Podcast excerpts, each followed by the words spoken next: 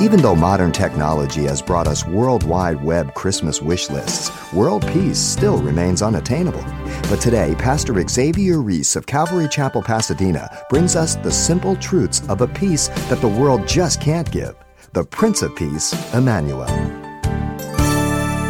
The angels sang in the shepherd's field, Glory to God in the highest, and on earth peace, goodwill towards men in Luke 2.14. Jesus told his disciples, Peace I leave with you. My peace I give to you, not as the world gives, though I give unto you. Let not your heart be troubled, neither let it be afraid. In John 14, 27.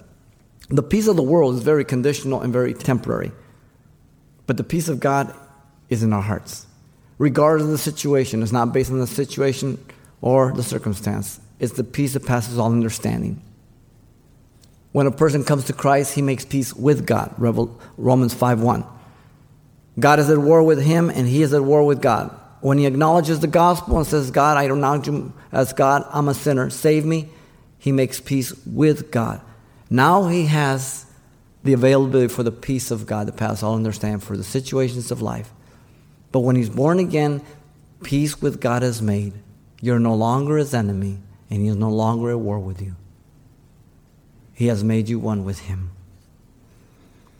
Paul points out, having abolished all his in his flesh an enmity of the law, he condemned all the ordinances and he made Jew and Gentile one. Ephesians 2:15.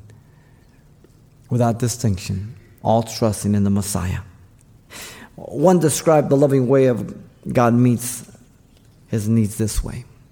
He says, Beneath me, green pastures. Beside me, still waters. With me, my shepherd. Before me, a table. Around me, my enemies. After me, goodness and mercy. Beyond me, the house of the Lord. There's a hope for the Christian all the time. Jesus is different from all other men, the only counselor given to us that we might have rest. Jesus said in Matthew 11, 28 and 29, Come unto me, all you that labor and heavy laden, I will give you rest. Take my yoke upon me. Learn of me. I am meek and lowly in heart. Jesus being God, is to be the primary source of our strength through our weaknesses. Jesus is the gift of God to the world and the only one who can give to you eternal life. John tells us, He who believes in the Son has everlasting life. He who does not believe in the Son shall not see life, but the wrath of God abides in him. Awesome words. Some of the darkest words in the scriptures. It is a personal choice.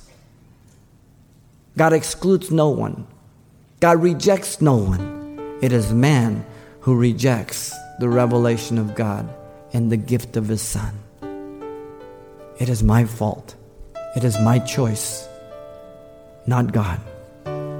Therefore, Jesus is the message of the gospel of peace. You've been listening to Simple Truths with Pastor Xavier Reese, a daily devotional of the enriching and precious truths found in God's Word. We appreciate you listening each weekday at this time, but you can hear this program again by following the radio listings link at calvarychapelpasadena.com. For more on the other ministries at Calvary Chapel Pasadena, visit our website. There you'll find information about weekly events, Pastor Xavier's messages, even online booklets in English and Spanish. It's all at CalvaryChapelPasadena.com. Simple Truths is a radio ministry of Calvary Chapel, Pasadena.